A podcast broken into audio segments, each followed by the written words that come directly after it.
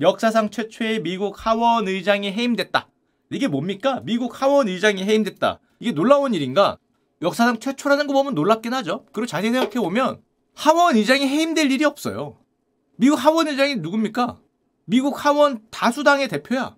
근데 이 하원 의장이 해임되려면은 하원에서 해임을 시켜야죠. 과반수로. 근데 자기가 다수당의 대표인데 다수당의 대표가 거기서 투표해서 질 리가 없잖아. 다수가 내 편인데. 근데 어떻게 해임이 됐냐? 그 불가능한 걸 해냈기 때문에 앞에 붙죠? 역사상 최초가 된 겁니다.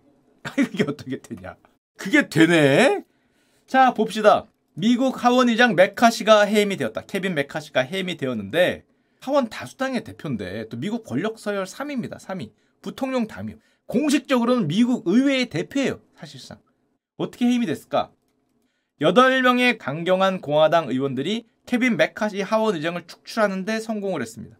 근데 이게 말이 안 되는 게 8명은 너무 소수잖아요. 하원 의장 해임 건의안은 제가 알기에 최소 20명 이상이 내야 되는데 무슨 8명으로 이걸 이뤄냈냐? 그걸 이뤄냈죠. 게다가 자기가 다수당인데 그리고 놀랍게도 방금 전에 글이 뭐가 문제가 있습니까? 이 글을. 8명의 공화당 의원들이 하원 의장을 축출했다. 8명이 민주당 의원이 아니죠? 근데 케빈 메카시 하원 의장은 공화당이잖아. 공화당 소속 하원 의장을 공화당 의원들이 해임을 했다는 거죠. 우리 치면 아 우리 치면 안 되지. 어 야야 무슨 소리 하는 거야. 어머 어머 어머 어머 술 마셨나 왜 그래. 어 우리 치면이라고 어, 큰일 날 뻔했다. 그쵸? 딴 나라로 치면은 공화당 소속 의원 의장을 공화당 의원들이 해임을 했다는 거예요. 아 근데 이게 말이 안 되잖아. 공화당원들이 스스로 머리를 잘랐다라는 월스트리트저널 표현이 나왔는데 어떻게 그게 됐냐? 자, 어떻게 이 일이 펼쳐졌는지. 어, 야, 야, 무슨 소리야. 거의 큰일 날 뻔했네. 어, 뭐든, 어, 정신을 차립시다. 어떻게 일이 펼쳐졌는지 한번 알아보도록 하겠습니다. 자, 얼마 전까지 미국을 사실 뜨겁게 달궜지만 슈카월드에서 주제로도 안 갖고 온 내용이 있어요. 그게 뭐냐? 미국 정부 셧다운 문제입니다. 왜 주제로 안 갖고 왔냐? 여러 번 했는데 이것들이 계속해. 주제를 해줘서 그런지 적당히 해야지 뭐만 하면 셧다운이래. 정권마다 한두 번씩 등장을 해 이게. 그래서 갖고 오지도 않았거든요. 미국 정부가 셧다운을 향해 가고 있다. 셧다운이 뭡니까? 미국 정부 예산안이 통과되지 못해서 미국 정부가 더 이상 돈을 못 쓰기 때문에 임시직 공무원들을 해임을 한다든지 돈은 나가는 걸 다 막는다든지 공무원들이 쉬어야 된다든지 미국 정부가 멈춘다는 소리죠. 예산안이 통과가 안돼 돈이 없기 때문에. 근데 문제는 이게 연례 행사까지는 아닌데 너무 자주 일어나. 또 미국 정부가 셧다운이 되면 미국 GDP에도 당연히 악영향을 미치죠. 돈을 못 쓰니까. 공무원들 월급도 줄고 대단히 안 좋은 일인데 스스로 이 일을 한단 말이에요. 또 미국에서만 보여주는 대단히 독특한 일입니다. 우리나라에서 정부 셧다운이라는 말은 들어본 적이 거의 없잖아요. 왜냐하면은 제도적이나 문화적으로나 예산안 통과가 대부분 되죠. 신기한 게 미국만 이렇게 셧다운을 주기적으로 하면서 40년 동안 10번이라 그러니까 주제로 갖고 오기도 쉽지 않다. 정권마다 한 번 정도는 셧다운을 하는 그런 일들이 펼쳐지는데 이게 얼마 전까지 이슈였습니다. 미국 정부가 셧다운에 들어갈까 안 들어갈까. 근데 들어간다가 정배였어요. 왜 정배였냐? 현재 미국 하원 정당별 의석수를 보면 이게 오늘의 핵심 중에 하나인데 221대 212입니다. 공화당이 221이고 민주당이 212예요. 정말 초박빙이죠. 10표 차이가 안 나. 한 자릿대 차이야. 초박빙 우세고 대통령 선거가 내년이네?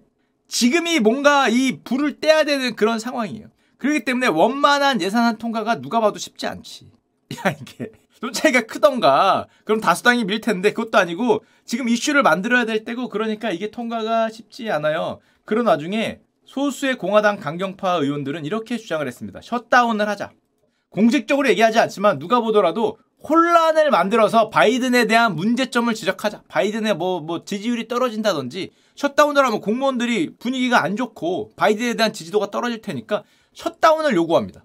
자기들의 요구를 모두 들어주지 않을 경우에 셧다운을 주장했다. 자신들의 요구라는 게 말도 안 되는 걸 10개인가 12개인가를 가져왔어요. 그러니까 셧다운을 하자는 거예요. 그러면서 이렇게 얘기했습니다. 8명의 공화당 의원들이 하원 의장이 임시 조치로 셧다운을 만약에 막는다면 너를 축출하겠다. 매카시한테 얘기한 거예요. 막지 마라.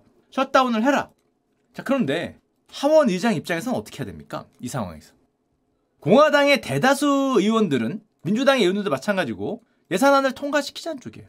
셧다운은 안 되지. 그래도 아무리 정쟁을 한다 그래도 셧다운을 하면 미국 GDP도 내려가고 공무원도 어려움 많이 겪잖아요. 임시직하는 분들 다 직업 잃고 여러 가지로 사회에 피해가 온단 말이야. 만사에 피해가 오니까 초당적 협력을 해서 예산안을 통과시키자가 일반적인 내용이었어요. 근데 강경파 의원들이 셧다운을 주장하는 겁니다. 그럼 하원 의장 입장에서 어떻게 해야 됩니까? 게다가 마지막까지 협상을 했는데 통과가 안 됐어요. 정부 예산안 처리 9시간 전. 9시간 후면은 미국이 셧다운에 들어가게 됩니다. 9시간 전까지 얘기를 했는데 안 되는 거야. 쟤들이 얘기를 듣지 않아. 그래서 케빈 매카시 하원 의원이 임시 예산안을 제안을 합니다. 정부 셧다운을 피하겠다. 예산안 통과시키자. 임시지만. 시간을 벌자. 한 40일인가 시간을 벌죠. 투표하니까 공화당 하원 의장이 됐으니까 당연히 공화당에서는 이게 정론으로 가고 민주당 의원들도 찬성을 많이 했어요. 그래서 압도적으로 335대 91로 임시 예산안이 통과가 되면서 미국이 셧다운에 빠지지 않게 됐습니다. 한마디로 임시 예산안으로 미국을 정부 셧다운을 피하고 극적으로 전환을 시킨 거죠. 하원 의장이. 그러면 우리 입장에서는 뭐 잘한 거 아니냐? 어쨌건 협상을 통해서 소당적으로 협력을 했으니까라고 생각을 하지만 공화당 초강경파 의원들은 아닌 거죠. 메카시는 배신자다. 맷 게이츠라 그러는데 요번 사태의 핵심 인물입니다. 공화당 초강경파라고 하고 트럼프 열혈 지지자죠. 민주당과 뒷거래를 하고 우리를 배신했다. 그는 보수에 대한 자신의 약속을 지키지 않았다. 셧다운을 시켜갖고 혼란으로 빠뜨리고 바이든 지지율 내려가고 해야지. 내년에 우리 트럼프께서 어 이겨야 되는데 지금 네가 우리를 배신하고 뒷거래를 한 거 아니냐. 게다가 이 아저씨가 어디에 등장한 아저씨였냐면 처음에 올해 초에 이것도 슈카월드에 나왔었는데 하원 의장 선거할 때 케빈 매카시가 굉장히 어려움을 겪었어요. 지지를 안 해줘서 한 10번 이상 15번 투표를 했어야 됐어. 기억나시죠? 민주당 의원들이 팝콘 먹고 있는 거. 팝콘 먹고 있으면서 어이그 저것들 저거 언제 싸움 끝나나 하면서 팝콘 먹고 있고 야 이거 진짜 오래 걸린다. 야 빨리 좀 끝내라. 시간 지나간다고 시계 보던 바로 그게 올해 초 하원 의장 선거인데 이때 사태질을 하던 인물이에요. 그러면서 계속 반대하니까 이 케빈 매카시가 반대하지 마라. 이 강성 공화당원들을 설득하기 위해서 하나 제안한 게 있는데 이게 문제가 됐습니다. 이게 단 한 명의 의원이라도 불신임 회의만을 제출하면 내가 받아들이겠다. 원래 이게 20명인가 그래요. 최소 규모가. 근데 한 명이라도 했는데 진짜 제출하네. 진짜 제출한 거예요. 그래서 제출이 됐습니다. 하원 의장 해임안이 제출이 됐는데 투표 과반수 찬성이면 해임입니다. 이게 문제가 아까도 얘기했지만 221대 212예요. 이 박빙의 상황에서 자 공화당은 어디에 투표해야 됩니까? 공화당 출신 하원 의장을 공화당 8명이 해임을 하는 놀라운 사건인데 같은 편이 같은 편을 찌른 거죠. 그럼 공화당은 어디에 투표해야 됩니까? 누가 적이고 누가 아군이야? 공화당 출신 하원 의원, 우리 보스잖아요, 보스. 우리의 헤드예요. 아까 목을 쳤다는 표현 나오는데 우리의 보스를 찌른 건데 누가 적이고 누가 아군이냐? 또 민주당 입장에서는 예산안 통과시키다가 저렇게 해임안을 받았는데 살려줘야 됩니까? 죽여야 됩니까? 야, 이게 어렵지요? 이게 어려워요. 당연히 입장으로 보면 공화당에서는 당연히 자신들의 어떻게 보면 헤드니까 하원 의장을 지지해야겠죠. 해임하지 마라. 민주당 입장에서는 그래도 적인데 뭐 해임하라고 해야겠죠. 그래서 양쪽이 대결하는 그런 입장으로 가지 않을까라고 많이 생각을 하죠. 일반적으로는. 그렇게 되면 공화당이 사실 이기죠. 공화당이 다수당이니까 그렇게 공화당이 지지를 하면은 하원 의장이 생존할 수 있단 말이에요. 해임이 안 되고. 근데 문제는 아까 말씀드렸지만 이게 반란자들이잖아요. 8명이 배신을 하고 민주당으로 간다는 건데 의석 차이가 너무 적어. 8명이 공화당에서 빠져서 민주당으로 가면은 역전이 되는 거야. 221표 중에 8명이 빠지면 공화당은 해임 반대가 213이 되고 212 8표가 들어가니까 220표가 해임 찬성이 되면서 이대로 가면은 자신들의 보스가 해임이 되는 겁니다. 물론 민주당에서 4명이 메카시를 지지해서 해임 반대를 해주면 216대 217로 유지가 가능해요. 그 딱 4표만 민주당에서 오든가 아니면은 이 배신했던 8명을 설득하든가 두 개 중에 하나를 해야 됩니다. 자, 그래서 민주당에서 살짝 얘기를 했다 그래요. 메카시한테. 네가 그래도 예산안 처리하다 그렇게 됐으니까 우리한테 조금 양보해주면 그 하원 의장 우리가 지지해줄게 하는 걸. 어차피 메카시를 쫓아낸다 그래도 공화당에서 그 다음 하원 의장이 나옵니다. 다수당이니까. 다음 하원 의장이 민주당에서 나오지 않아요. 그러니까 민주당의 입장에서 어차피 공화당원이야. 그랬는데 뭐 우리 거 조금 해주면 너 해줄게라고 얘기했는데 메카시 입장에서는 내 하원 의장을 유지해주는 대가로 상대방 당의 제안을 받을 수는 없잖아. 그럼 진짜 배신자잖아. 박쥐잖아 그러면. 아니네. 나 하원 의장 하는 대가로 민주당에서 뭘 해달라 그러는데 그걸 받아주면 그러니까 그거 말도 안 되기 때문에 그걸 또 거절합니다. 이거 박쥐잖아. 근데 사실 지금까지 들어보시면 이해가 됐겠지만 방법이 없죠. 왜냐면은 메카시 입장에서는 누구를 설득해야 됩니까? 반란을 일으킨 내 편 공화당 8명을 설득해야 돼요. 아니면 나의 정적인 민주당을 설득해야 돼요.